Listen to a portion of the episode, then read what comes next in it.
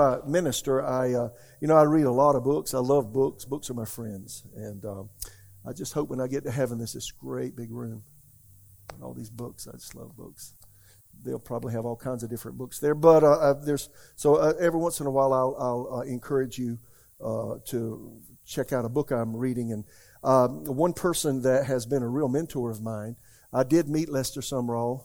In fact, he was in a, a small town in North Carolina back in wow, 1991. And uh, so the pastor asked me, of all people, to take Lester Sumrall's Bible and books and attache case to the office for him, and I got to walk beside my mentor. So Lester Sumrall uh, died in 1996. He was 83 years young. But there's a book that I've been reading. You can hardly put this book down. It's called The Life of Lester Sumrall. So I have the digital copy, and I'm reading that. And uh, but this is an amazing. You can hardly put this down. He had an amazing life when he when he came to Jesus at age 18. God showed him he had tuberculosis and was literally coughing up his lungs. It's awful. And uh, and he was laying in bed about to die. Everybody had given up. The doctors had given up. And he saw a casket on one side of the room and a Bible on the other. And God said, "You choose what you want." He said, "I think I'll take the Bible." And so that meant he had to preach. So God called him to preach from the time he made Jesus Lord. And this is a phenomenal book. And he went to uh, over 100 nations of the world and uh, preached the gospel. It's just a really, really a phenomenal book. Started uh, TV stations towards the end of his life. And when I lived in Tulsa, he had a TV station there. And we'd watch his stuff. I actually have his information on MP3 in my truck, so I'm tooling down the road. I'm listening to MP3s by Lester Sumrall. He's so uh, encouraging. Uh, Lester Sumrall the noted English evangelist who had 23 people raised from the dead under his ministry, actually laid hands on Lester uh, back in the 40s before he died and said, God, let the, let the anointing and faith that's in me be upon this young man. And it, it played out in his life really amazing. So, the life of Lester Sumrall. If you read that, you'll be a better person, I would say. So, read your Bible first, but then read that. That'd be good. Is that good? That was free. Y'all here? All right. Y'all ready? So, Lord, take the word of God, minister life, and we thank you in Jesus' name. Uh, I may not get done tonight. I'm good with that. I'm trying to get done on, at a good time because you got kids in school and you got jobs and such. I get it. Uh, I want to talk about, and I want to address the issue of being faithful. We're living in an unfaithful age. Would you agree with that? People are doing that which is right in their own eyes. Uh, that's the way the book of Judges ends. Every man did what was right in his own eyes. That seems to be America and uh, Uh, a large portion of the world these days. So faithfulness is a quality that God looks for in every life that He uses. And I learned that as a young man when I was 18. I was in church 18 years, and there's so many things I didn't understand. I just didn't connect the dots. But once I really, really gave my life to Jesus as an almost 18 year old, and got started getting into the Word of God, one of the one of the principles that I never had really understood, but I saw clearly was the principle of being a faithful person. And if you'll learn the principle of faithfulness, what will happen is one day you'll stand before Jesus and you want to hear these words, well done, good and faithful servant. You'll hear those words. If you learn the principle of faithfulness and attach it to your life and become a faithful person yourself. So, uh, can I challenge you tonight? That was a little anemic. Come on. You ready for a good challenge? So I just want to talk to you about your personal faithfulness. Faithfulness is, and I'm going to start with the definition. It's down in the notes. Uh, the quality or state of being faithful, of course. Well, hey. Well, so what is faithful? True or constant in affection or allegiance, loyal, firm in adherence to promises, oaths, undertakings, uh, firm and thorough in the observance of duty. Uh, I really like that first part. True or constant in affection and allegiance. You never have to think, is the sun rising tonight? Well, if I look up and it's a clear sky, will I see the stars? You never have to think, uh, will the sun rise in the morning? Will it set at a certain time? God's faithful, right? And uh, it's just the way He is. So, you know, the natural things of life that God's in charge of, He said it, and it's the way it is, and it follows His character of faithfulness. So we want to emulate that in our lives. God is absolutely faithful. We sing songs about this. Lamentations 3, 22 and 23, New King James. Through the Lord's mercies we are not consumed because his pa- compassions fail not. How many are glad about that? Then verse 23, they are new every morning. Great. Everybody say great. is your faithfulness. So one of the most, again, uh, important character traits we can develop is uh, that of faithfulness. So really, when God looks at a person's life, He looks for the quality of faithfulness in them, and and that's the first thing He looks at. I'm in ministry today um, because as a young man, I chose the the root of faithfulness. If you want to find the purpose and plan of God for your life, the first thing God looks for is a person uh, that is faithful. And uh, so I've got six things that we need to know about faithfulness here. And uh, we'll see how far I get because, uh, you know, the Holy Spirit, when I speak, you understand, when I speak, uh, I'm intuitive as I speak and I feel things. Then the Holy Spirit speaks, and so I might go here or go there. But because I'm a pastor, I have that permission and I can come back next week. Is that all right? So the first thing about faithfulness, and this is a big deal, at, at the judgment seat of Christ. In my notes, I say at Christ's reward seat because that word for judgment is really uh, the word for the elevated chair uh, in the Olympic Games in in uh, in Rome of Bible days when the uh, athletes would be running a race or whatever. The person judging the race and watching to see who was first. And if they had followed all the rules, rules was sitting on an elevated chair and could see everything and everybody. And that is the that was the bema b-e-m-a seat. And that's literally the word here for the judgment or rewards the bema seat of christ uh, again it's a reward seat we use the word, word judgment seat of christ that has a negative connotation if you stand before the judgment seat of christ you're in heaven so nobody that, that is unsaved that will spend eternity in the lake of fire will be before the judgment seat of Christ. They'll be at the great white throne judgment. There's a big difference there. But only believers will be at this at this reward seat, judgment seat, reward seat of Christ. And uh, we stand before there. You know, I'm, I'm not going to stand there and, and uh, you're going to stand there and be judged for what God called you to do and were you faithful? And was I faithful to what God asked of me? Not going to be not going to be rewarded for what I did unless what I did was in sync with what He wanted me to do. Does that make sense? So, so you know, you could you could do a lot of things and be really popular, but if God's not in your stuff, you get there and say, "What what are you up to?" Right. So it's faithfulness He's looking for, and that's that's a big challenge. Um, I think I'm going to skip here Romans 14:10. But why do you judge your brother, or why do you show contempt for your brother? And for those that don't, my notes are always online. You can always go to today's uh, uh, uh, lesson online and, and check it out. So I'm skipping down a little bit here in the notes. Romans 14:10. But why do you judge your brother, or why do you show contempt for your brother? For we shall all stand before the judgment seat of Christ. For it's written, "As I live," says the Lord. Every knee shall bow to me, and every tongue shall confess to God. So then, he's talking to believers here. So each of us shall give account of himself to God. Says, you know, as you're tooling through every day, uh, a, it should be a frequent thought. What am I going to say to Jesus about what I'm doing right now? you know, because uh, we're going to give an account. That's the issue. And then 1 Corinthians chapter 3, um, 1 Corinthians chapter 3, verse 11, For no other foundation can anyone lay than that which is laid, which is Jesus Christ. Now, if anyone builds on this foundation with gold, silver, precious stones, wood, hay, straw, each one's work will become clear. This is the judgment seat of Christ, the reward seat of Christ. Um, for the day will declare it, because it will be revealed by fire, and the fire will test each one's work of what sort it is. If anyone's work which he has built on endures, he will receive a reward. If anyone's work is burned, he'll suffer loss, but he himself will be saved yet so as through fire. So you got six substances there gold, silver, precious stones. When, when fire hits them, it just refines them.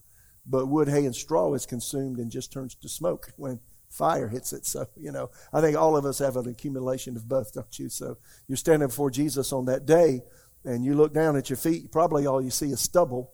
And then Jesus comes by and all oh, that, you got a whisk of smoke. You ever thought about that? And you look down and hopefully you're going to see some glimmering things, gold, silver, jewels. You know, hopefully so, right? So y'all not smiling very much about that.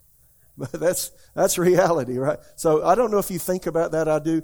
I read a book in 1990 uh, from a pastor in California, and he actually um, uh, Who's the founder of the Salvation Army?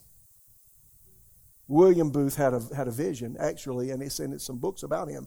And he actually saw the, the judgment seat of Christ. And this pastor in California had a very similar, had a, there it is. Look at you, Rick Howard, judgment seat of Christ. And, uh, uh, and it's in the book. And he had a very similar uh, vision that uh, William Booth had in that uh, the scenes in heaven. And this pastor had friends that he knew all around him, and he knew that they were at the judgment seat of Christ. He looked at everybody, and they had the they had the twigs. I mean, the you know uh, wood, hay, and straw at their feet. He did too. And Jesus is going along, and he had this little torch in his hand, and, and everywhere he went, he would just look at the person, talk to him a minute, and then just touch him with that, and, and you know, a big whisk of smoke. And he said, You heard two sounds guttural sobs and ecstatic, ecstatic shouting. And I never forgot that. And uh, I just hope I do more shouting than sobbing when I get there. You know what I'm saying? And, and again, when the smoke clears. So that's something we have to be aware of. And while I was speaking, I, there's one scripture that I left out of my notes that I do want to read since I'm on that particular subject and because we're talking about faithfulness and we're talking about the reward seat of Christ. Uh, and I need to go to my Amplified New Testament. So here it is here. For we must appear, uh, 2 Corinthians 5.10, not in my notes. For we must all appear and be revealed as we are See, as we are. How many know you can put a facade on and everybody sees what they think is an upright person and everything's wonderful? But see, God sees through the veil and sees us and sees our heart, sees why we do what we do. Do we do it uh, for self congratulations? Do we do it to be seen and heard? Or do we do it because we, number one, genuinely love Jesus, and secondly, genuinely love people? So if you do the right thing with the wrong motive, how many know there's no reward? That's wood, hay, straw. But if you do the right thing with the right motive, that's gold, silver, jewels, right? So we want the gold, silver, jewels. So we must all appear and be revealed as we are before the judgment seat of Christ, so that each one may receive his pay according to what he's done in the body, whether good or evil, considering what his purpose and motive have been, what he's achieved, been busy with, given himself as his attention to accomplishing. So, wow, nobody knows our motives but the Lord and us. And sometimes we mask our motives, don't we? And that's why if you get quiet you know, you can you can kind of pick up on is that am I doing what I'm doing to be seen and heard, uh, to congratulate myself or others to congratulate me, or am I am I doing what I do I do because I genuinely care for people? So you know, and those things you have to deal with because uh, we live in a really strange world and. There's a lot of reasons people do a lot of things. So, anyway, that's just an idea that we're going to stand before the judgment seat of Christ, the reward seat. And, you know, you want to hear those well done words. So, Again, uh, faithfulness will get you there. So, talk about it. Number two, faithfulness allows the gifts God places in us to develop. Um, it opens the door for God's purposes uh, for us. Uh, let me say this. You know, a lot of people want God to speak to them. You know, unless you're doing the things you know to do, God probably won't speak a whole lot to you, right? So, so if you know to do good and do not do it, to you it's sin, Scripture says. So, Again, I mean, just being faithful to the Lord, uh, reading His Word, God and His Word are one. Uh, having a devotional time. You don't get brownie points with God by having a devotional time. But, you know, when I want His Word, when I want to read His Word, when I want to not just read but obey His Word, and what I want to fellowship with Him in prayer, those are just fundamentals that keep us spiritually strong. Yes or no? And then we have to fellowship with each other. And then, then all, those are important. Those are important things. So, again, you know, if we're not doing the fundamental things, and and uh, we're not uh, taking heed to the written word, then it's probably not very likely that the Holy Spirit's going to come with a with a with the word of God spoken to a heart, a specific. The Greek word is rhema word that that is specific for you in a particular situation you're in. Unless you're just generally obeying what God you know God has said to you. How many hear me? So this faithfulness, it's all involved in so many things we are and do as believers. Matthew 22 14, Jesus said, Many are called, but few are chosen. So, again, uh, in a, uh, I'm talking in an overall way, we find our place in the family of God by being faithful. So, while I'm saying that, ask yourself the question um, Am I being faithful? Am I being faithful in the things I know that I should be doing? With the Lord. And again, this is not this is not to, to, to, be pleasing to Him. No, this is this is so that God can open up His best for your life. How many understand that? So the quality of faithfulness all important. Paul was called to be an apostle. Um, I would say from the foundations of the world. And just like you and I, God saw us in Jesus before we were born. Is that true? Psalm 139 is clear. Uh, every day of our life was mapped out, you know, prior to our birth. Paul was an, called to be an apostle, but, it, but he was called and then he was separated to the call. Listen to what he said in Romans 1 1. This is New King James. Paul, a bondservant of Jesus Christ, called to be an apostle, and then separated unto the gospel of God. See, there's a, there's a span of time between what God wants you to do and then you actually doing it or being separated to it, like Paul said.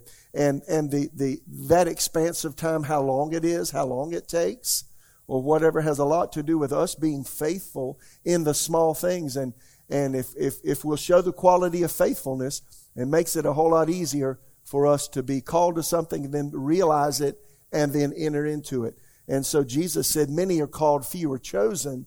Why would he say something so startling and, and scary? Well, because many people, many people are called to do a lot of things, but the ones that really enter, enter into it are the ones that show themselves faithful.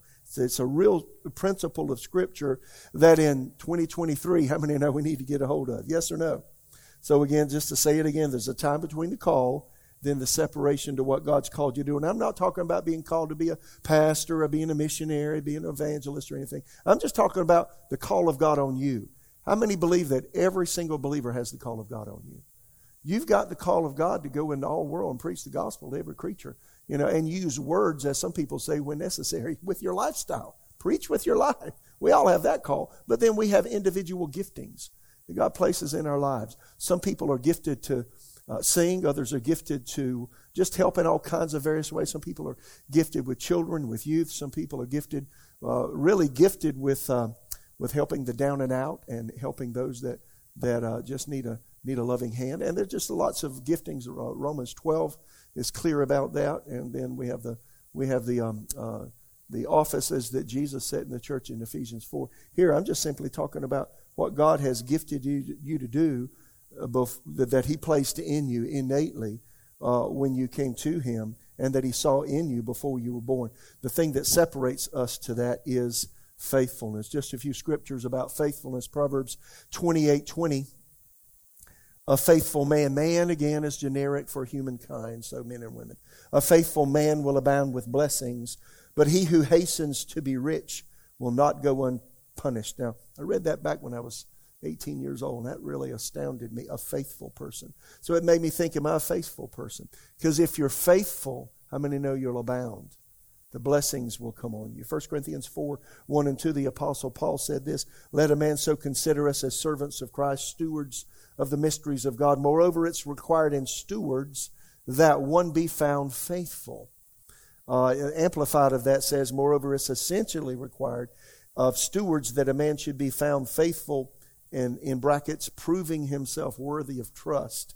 I like that. So we have to prove ourselves that we can be trustworthy. How many know if you're trustworthy in the small thing, you'll be trust, trustworthy in the large thing? So whatever we do, I say it this way whatever I do in the little, I'll do in the big. Huh? Uh, you know, I've.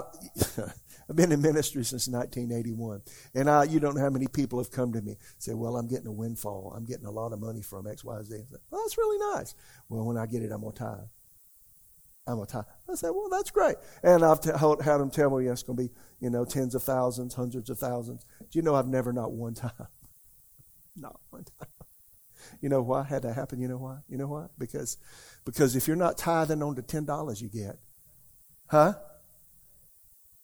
that then if the big windfall comes, you won't do that either. So what you do in the little, you do in the big, right? It just works that way. So the attitude I have in the small things is the attitude I'll have in the large things. And I'll tell you, a lot of life is a test.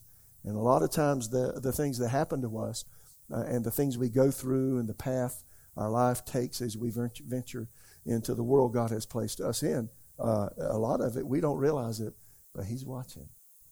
And he's just checking out to see what kind of attitudes we have, what motivations we have, and if we'll follow through on the commitments that, that we have mentioned and that he's placed in front of us. How many hear me? So um, the question is, the question is this, and I've got two of them in my notes here. In what way have I proven myself faithful to God? How, how would you answer that? I mean, right now, if Jesus came, came and asked you, Are you faithful? And he goes, Oh, yeah. Well, how are you faithful? Answer that for yourself. Uh, can God trust you?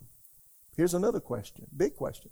Can God trust you with the responsibility He wants to give you? That's a big one, isn't it? Um, so, so, let me also say this God will often ask us to do something that's far beyond us, uh, sometimes far beyond what we like or what we want to do, or sometimes God will place us in a place that has a need and he won't say anything to us about it. There's a need that presents itself. Somebody needs to help with that need and he's going to see who's going to step up to the plate without being asked. You get that? So, so that's, that's a, that's a really, really big deal to him. So I don't know how it worked out for me, but somehow I guess the first Bible school I went to was uh, in 1970, uh, actually 76 at night classes, and we had a Bible school in the church, and they always had all kinds of things that need to be done around the church grounds and such. We had uh, uh, students that lived on campus, and you know it was a busy place and had a lot going on, so they always needed help in some way. And and I learned right then just just to find there were always needs, and if I would just uh, ask them, could I help? They always let me. And, and that's where faithfulness started. I didn't realize what the principle would do. I didn't realize the growth that it would allow in my life. I didn't realize where that faithfulness in small, small things would, would take me. So, uh, I, I, think uh, in these days now, you know, one of the first ways to be faithful to the Lord is to be faithful to a local church. Yes or no? And, and faithful to come in body and be there. A lot of people, because of the internet and the convenience of online things, uh, have given themselves permission not to be involved in a local church and not to be involved in helping others. The question I present to anybody like that, and I love you that are watching online. Some people can't get out of their home. I understand that. If you're an elderly person, yada yada, I get it. Uh, or maybe you're watching from another state, I get that too. But if you're in the Raleigh area and you're in, in good health and you can get, you ought to be here because there's something in your spiritual life, there's something in our spiritual lives we miss when we don't reach out and help someone else with the help wherewith we've been helped. Is that true? So, so you know, there's just something to be said about that. Um, you know, um, just thinking along these lines of just being faithful in small things, um, uh, you just be amazed at how God will ask you to do things that seem to be um, out of your league you're unable to do. Uh, Susan and I, right after we were married in 1979, I'll tell a small part of the story. We found ourselves in a, I had never been to a Pentecostal church in my life. And we found ourselves that we had a, I had a, well, actually, the guy that lived in the uh, apartments we lived in, right beside us, was a Pentecostal pastor. And we met him and his wife and had some fellowship with him and such. I started attending his church. And I mean, right away, he, he found out I was a graduate of a Bible school. He said, Well, I want you to come and I want you to teach the adult Sunday school class. I'm like 21 years old. It's like, can you do that?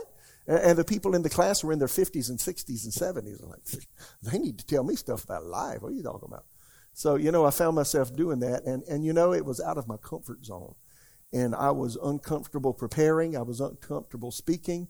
I was uncomfortable the whole nine yards with that, but you know what? God did that to stretch me and and in some ways because I was willing to do it, uh, it said something to the Lord, and He kept opening this door and opening that door. How many hear what I'm saying? Uh, uh, I was like 23 years old, um, living in Tulsa after another Bible school experience, and um, uh, they needed people to help visit five hospitals in the Tulsa area. Uh, large church, and and people and their families would have family members and extended family in the hospital, and they would ask people to go visit and uh, the hospitals and, and to volunteer. And uh, I put my name down. and said, "Well, I'm gonna go." God didn't tell me to do that. I just saw there was a need, and I said, "Well, nobody else is gonna step up. I'll do it myself. Let's go." And uh, and I started going. And I'm gonna tell you something. I was I was so uncomfortable going in the hospital room, meeting a complete stranger. And here's what I found out: some people don't want you in the hospital room. And some people are so glad they'll about hug you your neck off, you know, so to speak. And they're so happy and so glad. But others, you, you can tell it's like a family member wanted wanted someone to visit them from their church.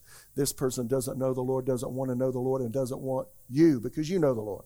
But I found all kind of situations. But you know what I found out? It helped me grow. It helped me understand, you know, just the ambiance of a room, the atmosphere. It helped me understand how to deal with people that liked me, that didn't like me, and it helped me understand all the different kinds of personalities you'll meet just as a human being and then as a believer. And it helped me uh, figure out and learn how to deal with people uh, who were kind, who were unkind, sometimes people who were obstinate. But, you know, it was difficult. I'm just saying that sometimes when God asks you, asks you to do something, it's not something you would normally do. And that was not something I would normally do. But see, I grew out of it. The next thing that happened to me right after that, um, uh, my, I've been to three Bible schools, second Bible school experience. You've heard the story, but when I, I, the, the church I attended, they asked me to come on to be a maintenance man, and that's a glorified name for a janitor. And I mean, I, I thought, you got to be kidding. So uh, it was a big church, big building, 63,500 square feet, dozens of toilets to clean, you know, lots of square foot of carpet to clean. And, uh, you know, and again, you've heard me say all this God's nasty people. I had to clean up after God's nasty people. And no, I shouldn't have said that, but you know, if you go into some men's restrooms, there's nothing else that needs to be said. So I did all that. But you know what? God did a work inside of me just in the small thing. And, you know, again, the idea is if I couldn't do that with a smile and be willing to do it the rest of my life, see, I wouldn't qualify for the next phase that God had for me. So your life may not be exactly like mine. You might not be asked to do the kinds of things that the Lord has asked of me. Sometimes not even asking, just putting it available and seeing if I would take the hook, if I would, if I would bite it. And, and God will do that. But you know what? God will place you in positions where you don't have to do it. Nobody's asking you to do it, but will you do it? And will you do it with a smile when it's not what you would prefer to do? He looks at all that. How many hear me?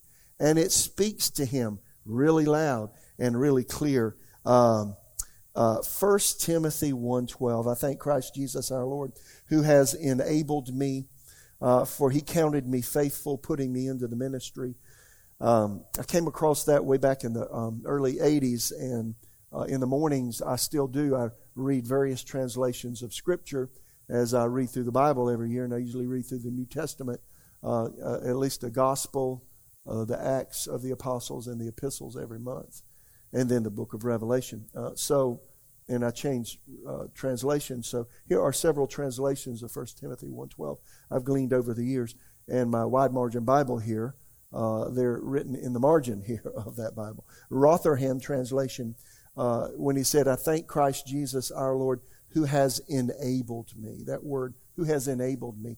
Rotherham translation translates it, Grateful am I to him that empowered me. Henry Alford translation, I give thanks to him who puts strength in me. Do you know God will strengthen you to do something that is an open door that you can help in ministry in some way or help others in some way? He'll give you the strength to do it when it seems like this ain't going to work for me. How many hear what I'm saying? New English Bible is my favorite, and I thank Christ Jesus, my Lord who has made me equal to the task. So, see, whatever God's got for you and whatever His purposes is for your life, He'll make you equal to the task. That means He gives you the ability to do it, even though in the initial stage you might not have the desire for it. How many hear me? So, here's what happens. Often, whatever our vocation of life is and whatever in whatever way God uses us in the family of God. We usually don't start out there. How many hear that? You usually go through a series of events and prove in some smaller areas before God really opens up what He's got for you. How many understand that?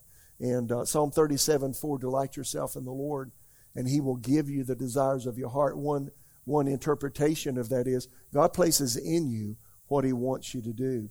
The initial stages, he just wants you to be faithful. And he might not tell you or might not reveal to you what he's got for you and what place you have in the body of Christ. But if you'll just be faithful with whatever your hand finds to do, how many know one day you will get there? Uh, I've got to skip around in my notes because I'm coming to a close here because I've got so much to say. I'm going to finish this up next week. Um, Luke 16, in fact, Psalm 75, listen to 6 and 7. Ex, and this is under point number 5 if you're looking for it in the notes. For exaltation neither comes from the east, nor the west, nor the south, but God is the judge. Did you notice it didn't say anything about the north? God lives in the northern part of the universe, evidently, because He said it. Exhortation comes neither from the east, the west, the south, but God is the judge. What did he leave out? North. Is Mount Zion in the sides of the north, the city of the great king? Uh, anyway, but God is the judge. He puts down one and exalts another. So the idea there is God exalts us. If we exalt ourselves, we can fall on our face. But you know, when God exalts you to what He's got for you, uh, and it's because of faithfulness, I'll tell you, it'll bring His blessing into your life. Yes or no? Um, Luke 16 10. I'll close with this. He who is faithful in, his, in which, what is least is faithful also in much, and he who is unjust in what is least is unjust also in much. Verse 12.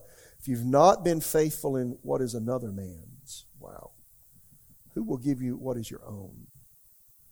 Now, that scripture says a lot. So, so it says several things. First, again, I mentioned it earlier. Whatever I do in the small thing, I'll do in the big thing. You know, there's no large and small to God. It's just doing what's right, regardless of what is set before you and what you're involved in. Yes or no? Right? So, but you know, what you do in the thing that seeming is seemingly innocuous and makes no difference, that same character trait will carry through in larger things. If I can't be faithful in the small thing, I won't be faithful in the big thing. And God looks at that and He sees that. How many hear me? And then this next part, if you if you're not faithful in that which is another man's, who will give you what is your own? You know, before I came here, I'll close with this illustration. Uh, before I came here, you know, I started out in ministry in Oklahoma, and uh, you know, you've heard my stories. The Lord's church there, and I left there in 1988. Susan and I founded a church in a small town in South Carolina. And then from there, I turned that church over to a guy. They got it going and, and, turned it over. And then I had a traveling ministry for two years and just traveled church to church, teaching because I love to teach. And then, and then, uh, and God opened a door, and and I didn't want to do it. The honest truth is, I did not want to do it a pastor in my hometown. Uh, Susan and I bought a house in my hometown while I was traveling, actually while I was pastoring, and um, and then you know we had small children. We had three small children, eventually four, and uh, we had to have a. We needed to find a church. We were we were we were traveling um, seventy miles one way to church, Sundays and Wednesdays. That's a long way when you got three small babies, right? And then I had one Susan worked nights at a hospital, and I had a baby bottle. I many times I drove 70 miles with a baby bottle stuck in Jessica, my, my daughter was just born's mouth. You know, she's six months old. I got a baby bottle stuck right there, and I'm driving down 95 to get to a church we attended. So we decided that, you know, I need to start going to this church. We need to find something closer. You know, this is really hard. And uh, so we, we started attending a, a, a church uh, in my hometown, and I knew the pastor. I didn't know him well. But we started attending, and he found out I had been in ministry and I'd been to Rhema. I had started churches and had traveling ministry, yada, yada. So he started talking to me, and he started saying, uh, I want you to come and be my associate pastor. I said at least a half a dozen times, I am not interested in being your associate pastor at all, across the board. I mean, I said it almost that, that terse, which maybe whatever. I just said I'm not interested. Well, he never gave up. He would call me every six weeks. Mitch, I want you to come and be my associate. I'm not interested in being your associate. So anyway, uh, bottom line was, finally, I acquiesced, and the Lord spoke to me. And uh, make a long story short, He said, "You take that position and you become that man's associate pastor." I said, "I don't want to be his associate pastor." And at that point, I knew it wasn't about what I wanted; it's about what God wanted. How many know sometimes God will have you do something that to you seems unreasonable and something you really rather not do? I'd rather not do it. That's how I, well, I said, Lord, no, no, I don't want to do it. And he finally said, Mitch, I want you to do that. There's a reason. Well, well, I didn't know why. So he asked me the next time, Mitch, I want you to be my. I said, okay. and, you know, after he almost picked himself off off the floor, and I did it, I got involved there. Uh, the bottom line was this verse came to pass in my life. If you're, if you're faithful in that which is least, you're faithful in much. And if you're unjust in least, you're unjust in much. And if you've not been faithful in what is another man's, who will give you that which is your own. So, September of uh, 1992, I was uh, I had a business I was running on the side, and uh, and I was his associate pastor as well. He paid me a little bit to do that, um, and he took me to lunch one day a, at a Mexican restaurant on Irby Street in Florence, and uh, at the end of the meeting, said, "Well, I got to tell you something." He pushed himself away from the table and said, and he had been to a missions trip to Latvia, and to a small town. And he said, uh, I was on this mission trip. I, I said, uh huh. And um, he said, while I was there, God spoke to me that he wanted me to move my whole family there and and uh, start a church in that little town. And I want you to take my church over for one year. I said, You got to be joking. He said, No. I said, Wow.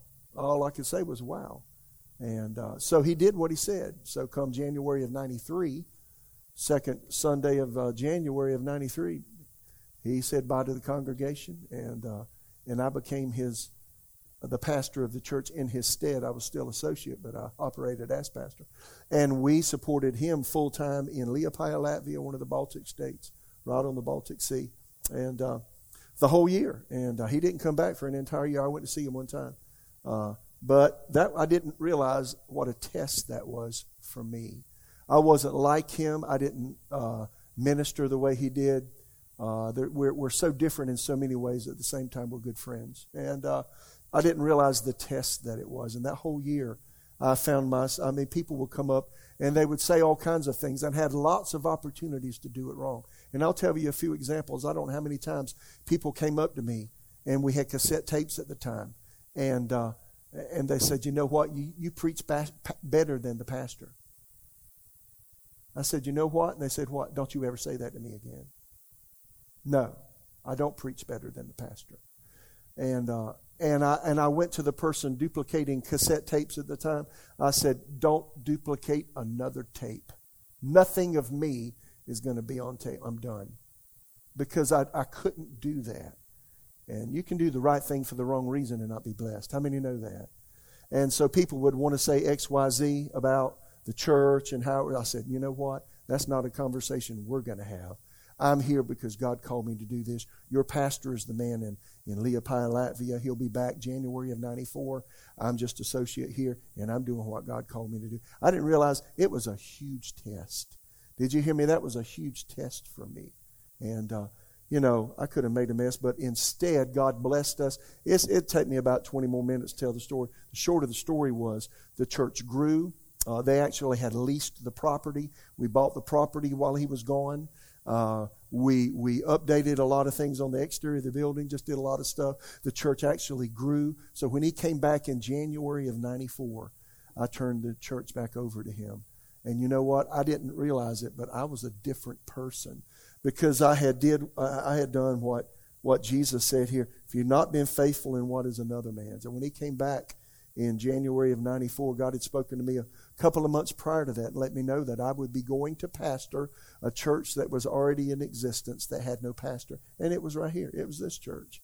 It was on Garner Road in 1994. So if I had not been faithful in this thing, in serving the other pastor, in doing what was uncomfortable, in treating him, him with utmost respect and, and demanding that other people respect him when they wanted to talk behind his back, did you know I would not be here today? Did you know that? So, so see, so when I talk about these things, these things are, are very real. And I want to encourage you, you know, if this is the church that God's planted you in, I can't, you know, I want you to stand before Jesus one day and I want you to hear those wonderful words. Well done. Good end. What kind of servant? So are you going to hear that? And I encourage you. There's lots of opportunities here for you to do things. We've got lots of people on our serve team you can be a part of our serve team. I would encourage you to be a part of our serve team. I think it's always right. We'll say, Pastor, what should I do? I say, well, what do you want to do? And then, and then secondly, I would say, just get involved and do something. You know, it better it would be better to do something than nothing. Let me stop with this uh, by saying that a lot of people today don't value membership in a local church. Is that true or false? True. Uh, it's part of our culture. It's part of our culture to say, I don't want to be committed to any one thing. I want to do what I want to do. So if you have that kind of an attitude and you just come but don't serve other people, there's an element of your spiritual life that will not develop. And it could very well be that you don't find your place and the gifting that God placed inside of you, because the only way to find it is by being faithful. And in a local church where you're a part, it's best to show your allegiance by, by just being faithful and being a part of that ministry and then being involved. When you do that, it stretches you because you're going to be around people that you'd rather not be around. And, and people going to stretch you. You're going to find out none of us have halo on our heads, halos on our heads that are all tarnished. You'll find out we're all, we all have faults and challenges, and you'll find out how to walk in love. You can only find out how to walk in love with people who do unlovely things. Is that true? And all that happens just being faithful. I could go through my life and, you know, I was on I was church staff for six years in Tulsa, and I serve uh, the pastor there in South Carolina. And, and I can tell you, I've got a journal I keep, and I don't know how many times in my journal. Uh, in Tulsa, for instance, I was in my 20s. And, and in my journal, I say, you know, the pastor said this, this, this, is doing this, this, this. I just don't see eye to eye, but I can't say anything to anybody about that. I need to make this a matter of prayer before God. God, you know my heart. Search my heart about this. I mean, time after time after time after time. I so disagreed with the pastor. I look back now, I'm in my 60s, I was in my 20s. I look back on that and think, you know what? God was challenging my hide to see if I'd smile when I wanted to frown, to see if I'd gossip instead of keep my mouth shut. Thankfully, the day I left that ministry in Tulsa, thankfully, the pastor, it, it I was standing in front of a thousand people on a Wednesday night. And he said, You know, Mitch has been on our staff for six years. And he said, Not one time did I ever have to go into Mitch's office and reprimand him for anything. He said he's he's always been an example. He's one of the best employees we ever. All I could think about was, oh God, all that stuff, I, all that stuff I wanted Oh God, all the stuff that was in my journal that God had to deal with my heart about, it never came out of my mouth. And I didn't realize that those were formative years in me. Does that make sense to you? So whether you're young or old, I'm telling you, what you're doing now sets the stage for what can, what God wants to and is able to do in your future. How many hear me? And then we'll answer about all of that at the reward seat of Christ. So, Father, I pray for every person in the room, including me, that, Lord, I, I want every person to hear the words, well done, good and faithful servant. Lord, help us to realize that when you, when you want us to do things, sometimes you ask us to do things we don't want to do. And sometimes we, you ask us and you put opportunities in front of us and you'll never speak. You just want to see if we'll go through the door. And of our own initiative, be faithful. Lord, these are proving ground days. Help us to prove ourselves to be faithful people. Minister life to us, Lord. And then, Lord, minister life through us in Jesus' name. Lord, it could be in this room. There are people who are called to be in our children's ministry, the people called to help in the parking lot, greeting, ushering, uh, people to help with the youth, people uh, audio visual, our online processes, and all that. It could be there are those here just called to pray and, and be in our prayer meetings and help lead small group leaders. There's all kinds of things here. Lord, what are you saying to us? What is in front of us? Am I a faithful person? Lord, I, I pray that you would draw me to you, that you would challenge me as a pastor in any area of my life that needs to come in sync with your purposes. And I pray for all of us that, above all, we would be found faithful. Lord, personally, I want to hear the words, well done. I want to hear them, Lord. Help me to walk in such a way that I will. Help me to change what I need to change, any attitudes or motivations let that be for every person in this room. In Jesus' name. In Jesus' name.